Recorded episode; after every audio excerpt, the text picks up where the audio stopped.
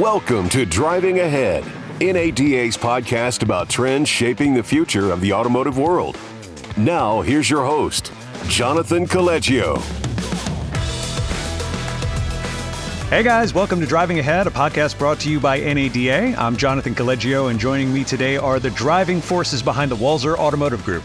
CEO Andrew Walser and President Paul Walser. The Walser Group has 30 dealerships in four states, which means you two are very busy guys, and thank you so much for making time today. Happy to be here. Happy to be here. So, one of the things we're always looking to talk about is whenever people are doing things differently in the automotive industry, retail or, or, manufacturers, and there's no automotive group that I know that's doing things more differently than Walser. Can, can you just talk about your approach to the customer and the sales process and how you guys view auto retail? You take that one. I guess, you know, Paul and I were just talking about this as we reflected on not just last year, but maybe going forward around what it is that I'd like to see in terms of the big, you know, difference makers for us. I think for me, this whole idea that the experience for the customer is effortless.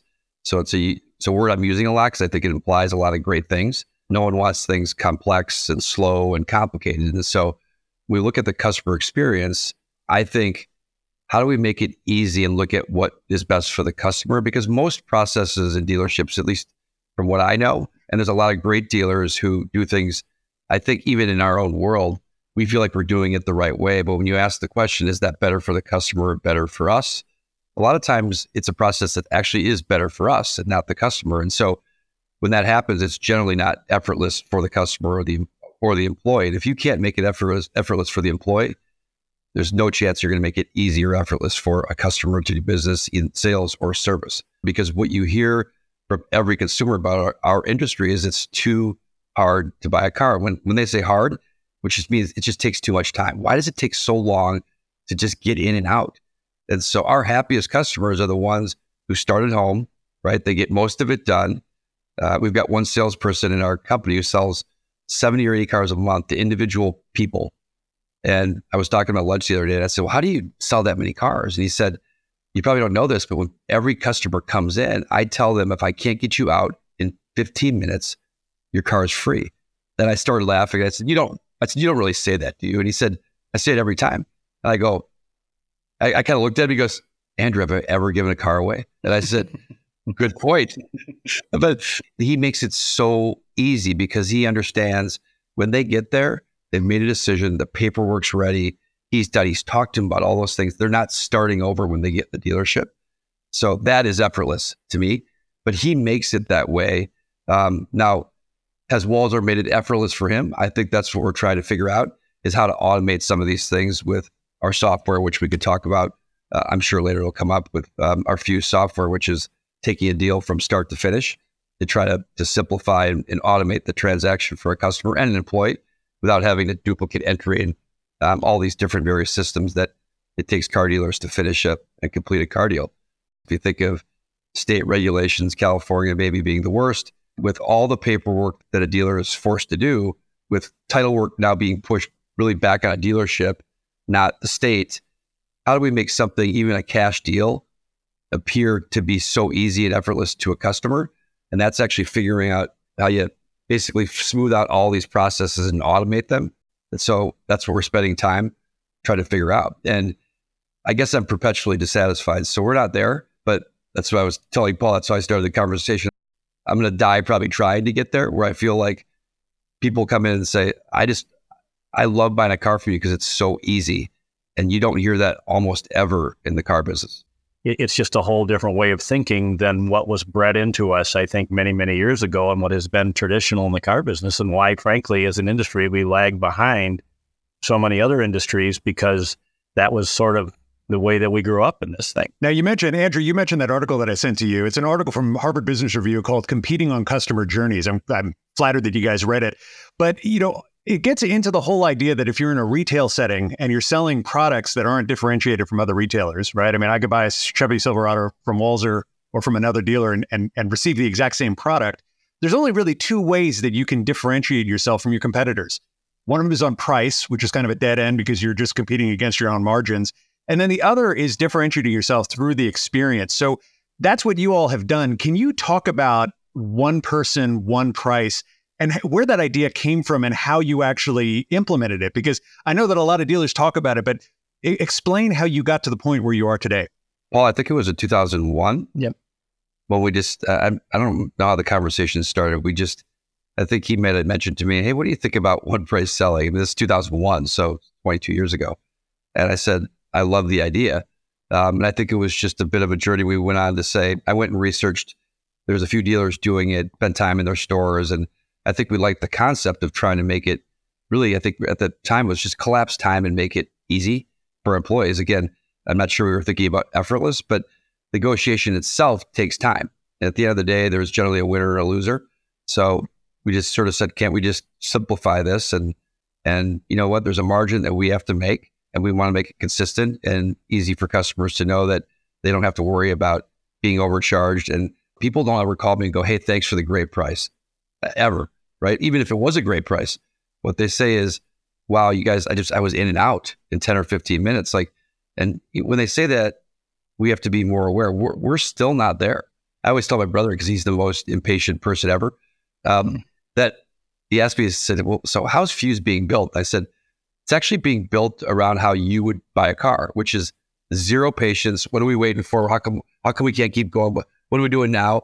Like, you know, Paul's the kind of guy that would be like, I'll just go to lunch if this is gonna be more than five minutes because I don't have five minutes to wait. So if I could actually solve for my brother's retail experience, I think I actually have obviously made it effortless. That's what I'd say. And one person, can you talk about that as well? Because you know that that's often a, stress, a frustration. You go to the showroom, you see it, you're handed off to somebody else. Talk about that, please.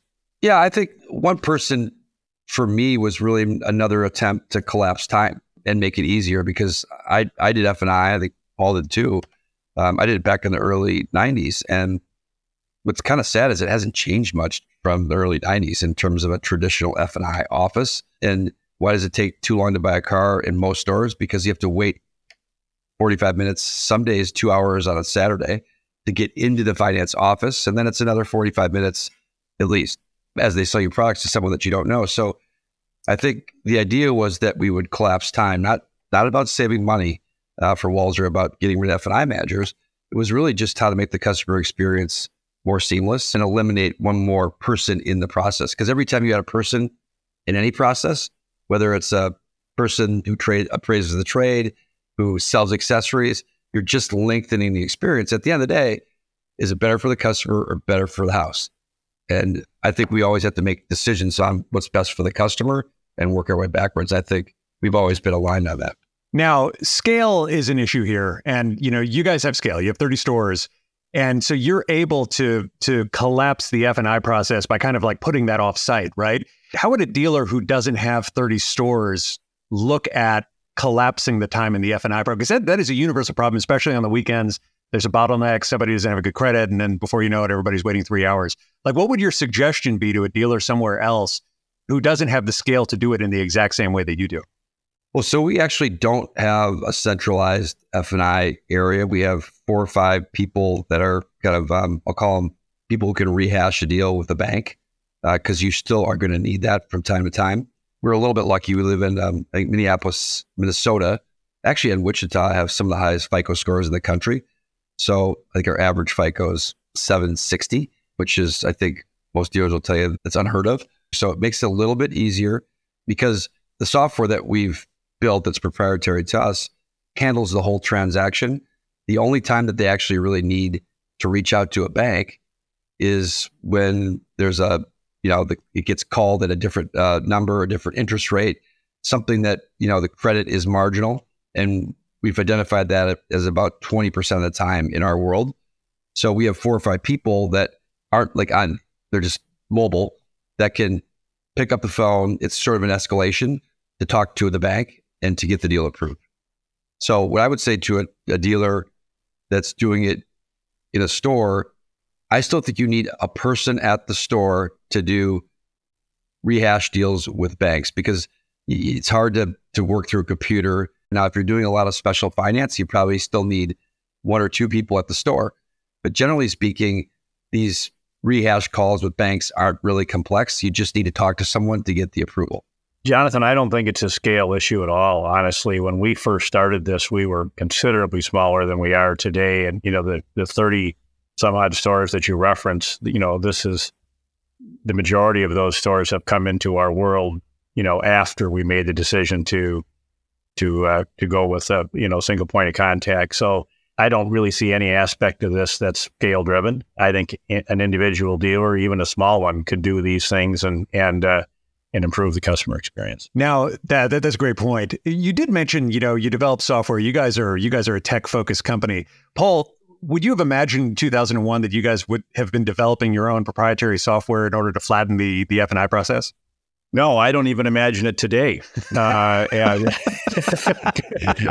but what what honestly happens is that you you you first sort of start off with this idea of you know who do you want to be when you grow up, and you start to make decisions in a different way, perhaps than we did, you know, before one price. You know, we started to think differently about the business, and a lot of this stuff evolves. If you're asking yourself the question, how do we improve the customer experience? How do we collapse time, as Andrew says? That leads you into a whole different world of decision making than you might have had before that. And so I think fundamentally what happened to us in 2001 is we just started to think different, ask different questions. I, I can remember this. We were before 2001. One thing that we've done for a long, long time is had our same name on every single store. So that journey was many, many years before 2001. So our, our stores always have had the Walser name on it. And I remember going to a grocery store and checking out and you hand your credit card to the, you know, to the, you know, the person that's ringing up the groceries and she'd go, Oh, uh, you're, are you with the Walser group? And I remember always being nervous about answering the question because I wasn't sure if I was about to get an earful from somebody that had a hmm. terrible experience or if I was going to get something that was quite the opposite. And so I remember feeling like, you know, I don't want to have to worry about that. Uh, I, we got to figure out some way to make this so that the chances of us having a good experience are much, much better. So I don't have to worry about buying bananas next week. And so uh, I think it really, we, it, it just, it was really interesting that we kind of both came to this at the same time. And so, really, I believe it's been an evolution of just thinking about the business different than we were before. And so, a lot of this stuff has just happened over time. The software that you're referencing came about as a result of the fact that we wanted to, you know, to eliminate the finance role and do single point of contact, and that led us to to collapse time. Yeah, yeah there was no solution out there. there we would have bought the solution if it was out there at the yeah. time. I think it's um, that's a really good way to frame, I think, any process at a dealership is what outcome do you want, right? So let's just say the, the car buying experience and break it down to how long should it take for a customer. At the end of the day, customers do love to experience, drive the car. But when you get to yes, how long do we want it to take? And I think that's a, it's a curse um, because there's no dealer out there that I know that wants to do it bad. They all want to go faster. They all want to take care of the customers. But at the end of the day, most of the processes in their dealership conflict with that idea. You just can't do it because they're they've broken it down into these pieces that are profitable for the dealer. So you started by you wanted to do things differently. You started questioning the assumptions that are built into your business. But then that also ended up having these incredible second and third order consequences, right? I mean, your organization is extremely flat. There's not a lot of hierarchy at the dealership. A lot of the structure has been cut out which has ended up lowering your cost structure relative to other dealerships. Yeah, I think, I mean, if, and I'm in a 20 group with 12 other uh, large dealer groups, so 230 dealerships about, uh, depending on who's buying and selling in the group at any given time. We're about half of what it costs to transact from a people side.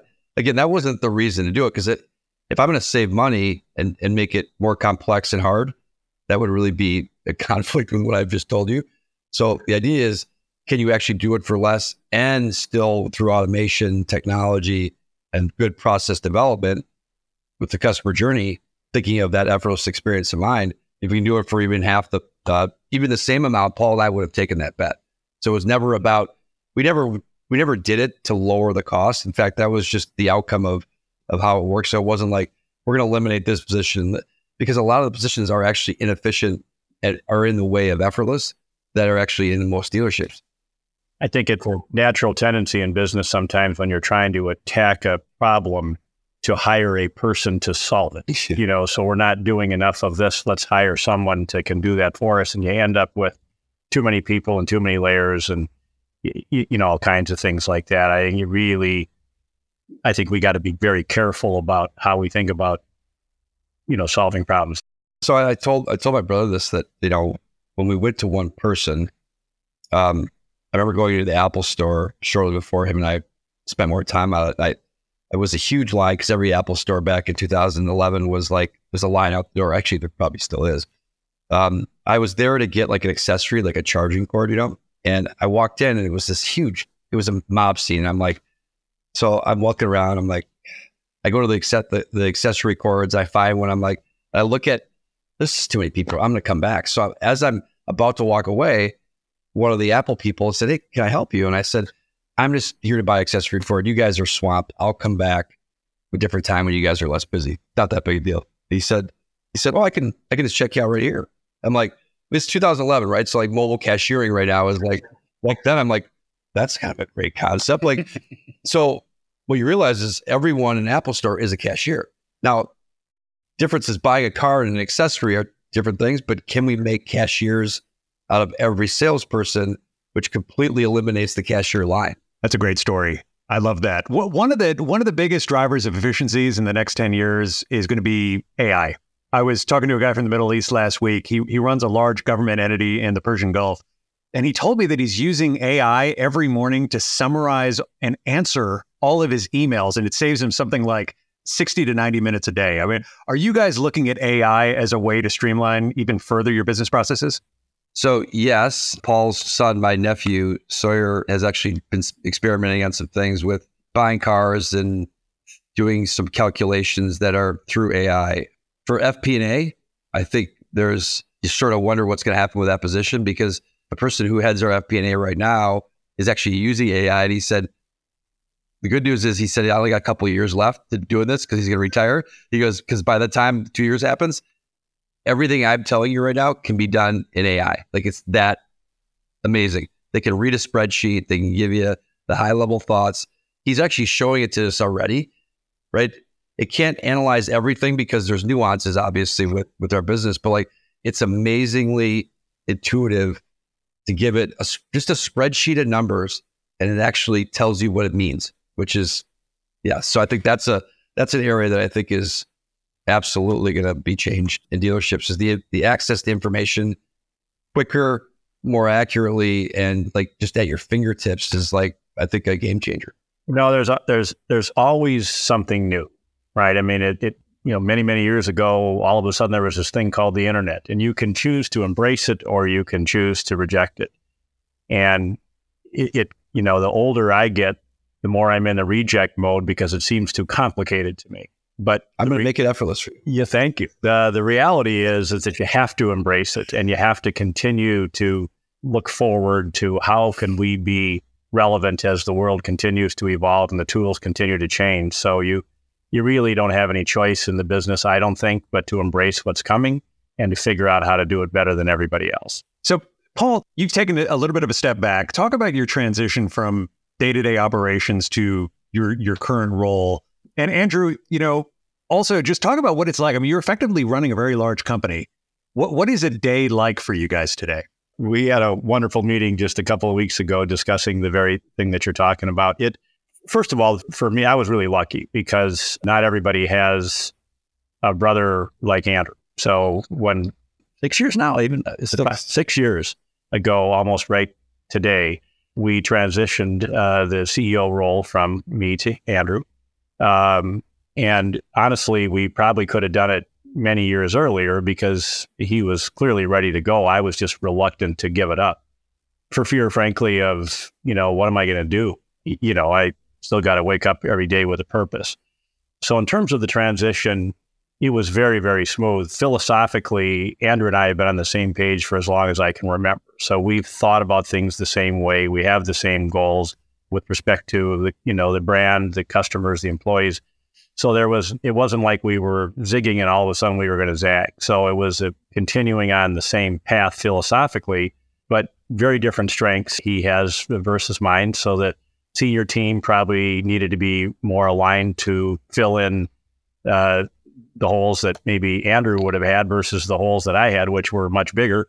So we were ready to go, and that that transition was incredibly smooth. The, the challenge for me, honestly, was was just replacing a pretty good chunk of my week. You know, you're you're you're you're working. This is a job that you don't do in 40 hours. So all of a sudden, I got a whole bunch of time on my hands, and thankfully, uh, you were there with NADA to you know throw some stuff at me. Uh, you know, and and still stay in the industry. And and Andrew's been uh, uh very kind to allow me to continue to do some of the things I was doing before. I'm involved in our M&A activity, and we've got some partnership uh, businesses where I'm sort of the liaison between Walser and those and those people, and I'm still on the board with the NADA. So I'm I'm keeping myself busy, but he's doing all the heavy lifting. Talk about the heavy lifting, Andrew.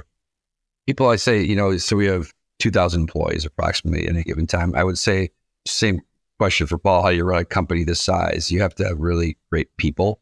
You know, one of the uh, my friends who's on our advisory board is a CEO of a public company, and I asked him early on when I was 50. By the way, I was not ready earlier, even at 50. No one's ready to be to take that next step, right?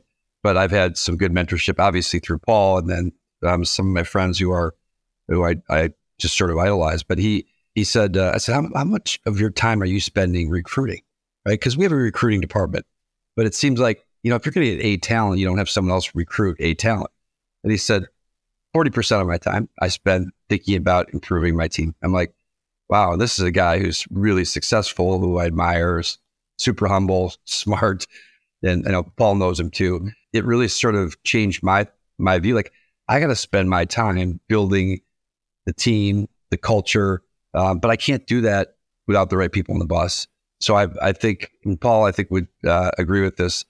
The team we have is probably the best we've ever had. I'm one of the oldest now because uh, by age 56. What do you know, 68, 69. um, but I would say, unfortunately, unfortunately, I spent a lot of my times in meetings. Uh, Paul and I have made a, a, habit of doing skip level meetings. So we try to go down levels. I'm really curious about what's happening with our customers. And the only way to do that is, is to not to talk to our directors. It's to talk to the GMs, talk to the people, sales managers, to go into stores. So I wish I could do more of that.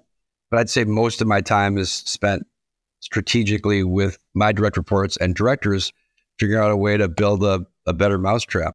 It's a very distinct culture that you have there. What, what do you do to to kind of seed that with your with the folks underneath you because they should be ans- asking questions too, right? You don't you want them to be restless and dissatisfied, kind of in the same way as you are. Yeah, I think the, the biggest struggle for people is you know they're so far in the forest they can't see the trees anymore. The old expression.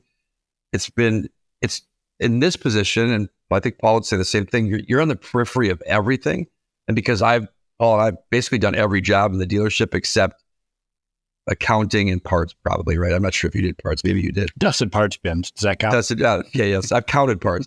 did you guys turn wrenches? You didn't. Did you turn wrenches? No. No. But I was a service advisor for a year, and um, so you know, just having appreciation for all those jobs. But I think, um, I think when you ask the questions to people out of curiosity, without sometimes I'd say Paul knows the answer already, but like just asking the question gets them to go, you know, I didn't think about it that way. And a lot of times the answers are right there. You just got to get them to see it in a different way. And it's easy for us. I always say, they always feel bad, like, God, I should have thought of that. Well, no, don't worry about it because you are doing it every day. It's really simple for us to step back and go, wow, yeah, we thought about doing it this way. They're like, yeah, no, you're right. Maybe we should think about it that way. So it's kind of just like a learned skill. And he's the best at it. You know, I mean, so my reports and directors, we always say architects and general contractors. The stores are general contractors. They're the ones who have to execute. Our directors should be architecting with them. But the truth is they're equally important. But one spends more time building a vision of it and how it works, how the house can come together and be beautiful. The contractor has to understand how to do that and build it and execute it. So when the two are married together, it's it's uh it's a one plus one equals five. Um, when they're not, it's one plus one equals zero. That's and that's the struggle sometimes. You're getting people with great a great architect, with no buy-in from the contractor, the house isn't going to get built, right? So even a bad architecture with a great contractor, so even weak strategy with great contracting, you're going to still have a pretty good house that's solid. Probably not beautiful, right? But you want is both. Let's zoom out. So much stuff going on in the industry right now EVs, inventory levels. What would you say is the most important thing going on in automotive right now that no one's talking about or that more people should be talking about? Well, I, obviously, Jonathan, the EV thing is is the big thing at, at the moment. And, you know, how are we going to achieve the standards that have been put forth by the government for both from the OEMs as well as the dealers? And and the early indications are that we are running at a much faster pace than we ought to be, and and this this is a concern. I feel like you can spend a lot of time worrying about things like that, and but it, historically, these things work themselves out. So we'll we'll find a more sensible path that's going to be, uh, I think, more realistic, aligned with consumer interest and things like that. So as a dealer, you know, we want to have a voice in the conversation, but I don't think it's worthwhile to spend a lot of your time stressing over it because you, you only really have so much control. I've always felt, and I think Andrew feels the same way, that the best defense we have as an organization to protect our future is to make sure that we're executing as good at, not better than our competitors are. Because when things get really, really difficult, the poor performers are going to fall off. And you know, the, the people that are doing it well will always be fine. And so that's the thing we can control, how good we can be just being ourselves. And I, I think that's the best thing. I don't spend a lot of time worrying about where things are going. I mean, I, you know, this business has survived over a hundred years and we've been predicted to die probably a thousand times, you know, within that period. And yet here we are. And arguably in the last couple years, having some of the best times we've ever had we just got to stay vigilant. We certainly need, and I strongly support, as you know, the efforts of our National Trade Association. I think that we need to be vigilant both at the at the state level with our state associations as well as the national association to continue to work together to tackle the the issues that the industry faces.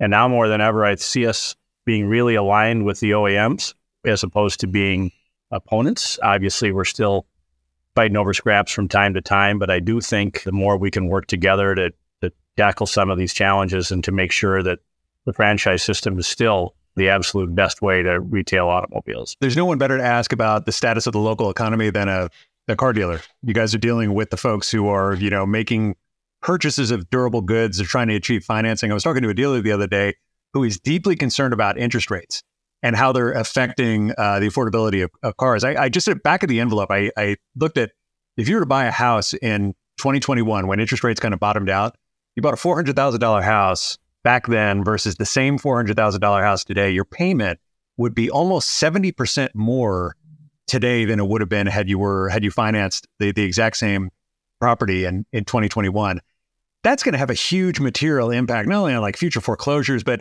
it also has has an impact on on the ability of folks to actually purchase vehicles.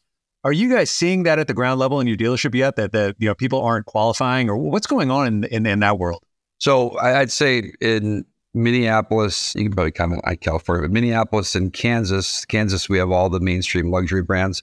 I think you know when you have the affordability issues that we're talking about, I think people who have who are buying luxury cars are less impacted their payments still went up 70%, but a lot of those customers have cash and, and could afford to, to absorb it.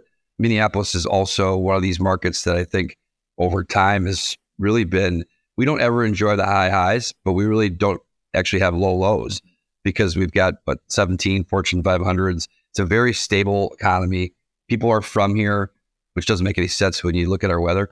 Uh, people stay here. Families are here. So I think we're maybe a little bit isolated in a good way.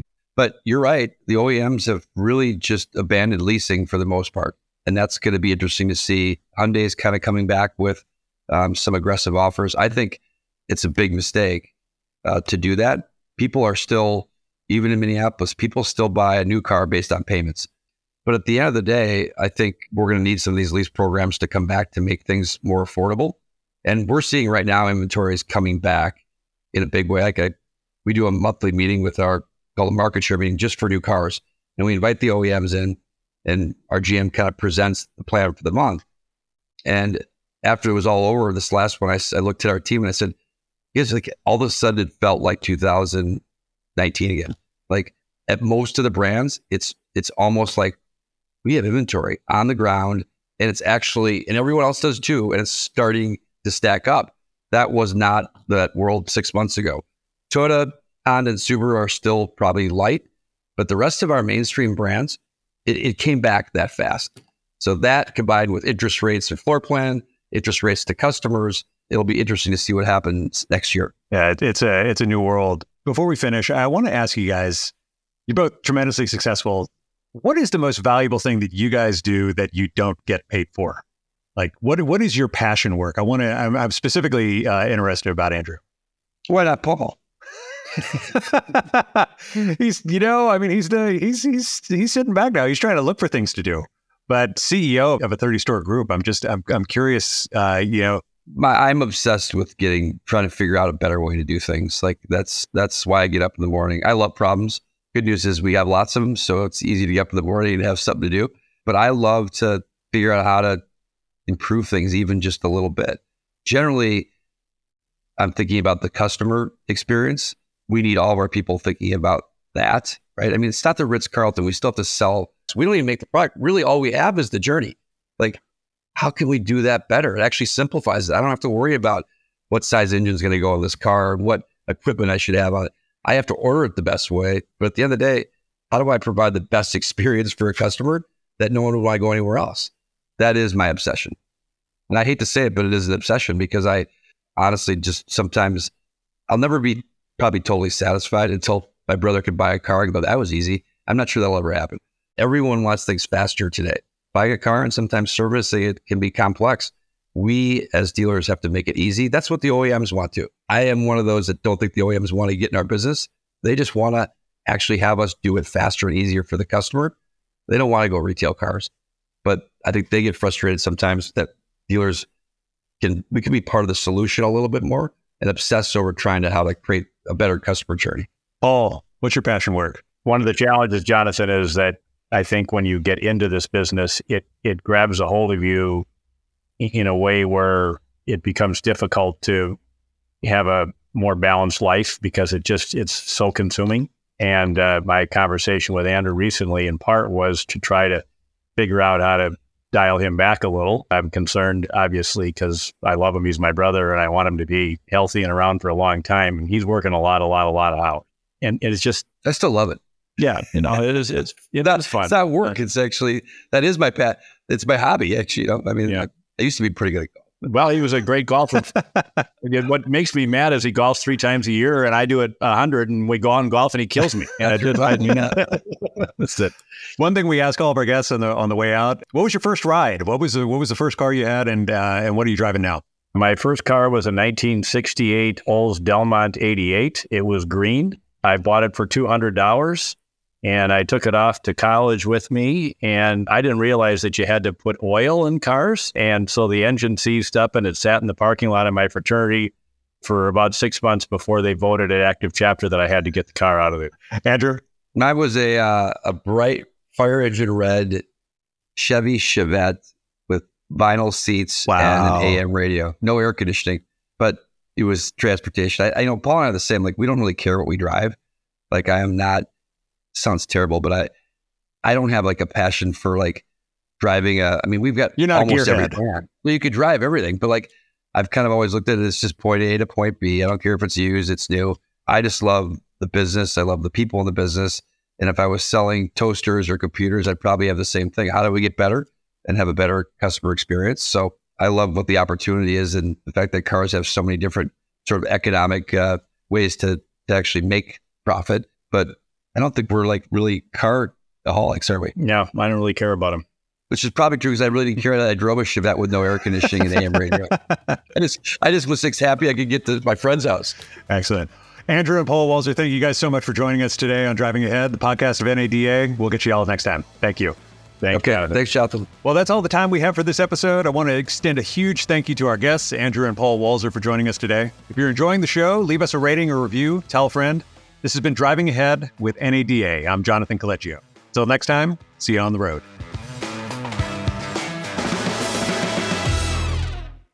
This podcast was produced in partnership with Amaze Media Labs.